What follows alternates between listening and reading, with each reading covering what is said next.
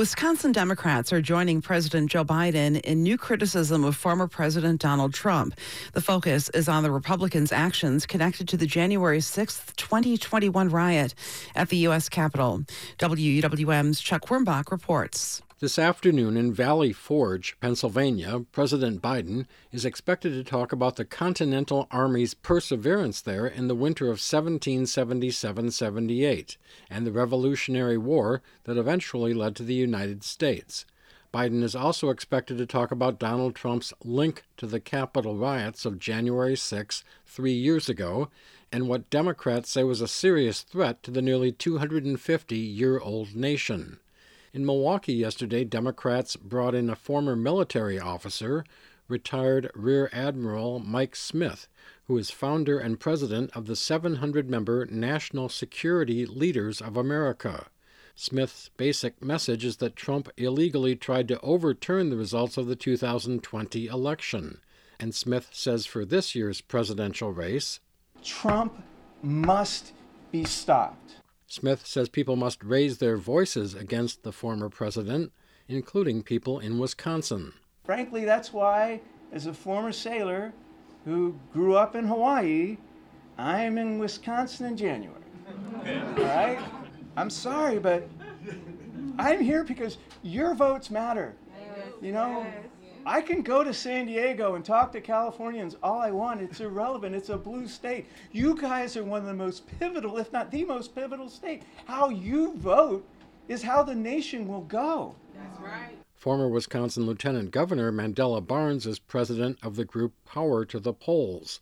Barnes told the news conference that for the last three years, Trump has continued to attack the nation's fundamental values specifically here in the state of Wisconsin, whether it be the unraveling of the fake electors scheme or the former president again and again perpetuating conspiracy theories and false claims about our fair and secure elections in Wisconsin. Barnes says democracy is on the ballot this year.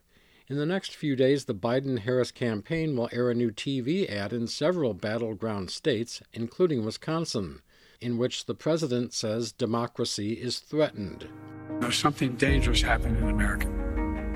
There's an extremist movement that does not share the basic beliefs in our democracy. Carroll University political science professor Lilly Goren says recent polling has shown Democrats largely agreeing that Trump bears responsibility for the January 6th riot and that it was a violent threat to democracy. However, Goren says the polls also show Republicans showing more loyalty to the former president. That suggested that people who were disposed towards the narratives around the January 6th rioters as being kind of freedom fighters, that they are, in fact, you know, sort of accepting and buying into more of these approaches, the advocacy for pardons for those who've been convicted, and that you know this was an attempt to quote save democracy from a fraudulent election Goren says Trump is leaning into those GOP poll numbers with his campaign messages. But Milwaukee voter Michael Vader isn't buying the idea that Trump was trying to save democracy. He points to some legal cases against the Republican. This is a matter of justice and an indictment for serious crimes, and it must go forward. Um, Mr. Trump and his allies must be treated like every other citizen. Trump faces four federal crimes stemming from his alleged attempts to derail the transfer of power. Plus, he's charged in three other criminal cases. Chuck Quirmbach, 89.7, WUWM, Milwaukee's NPR.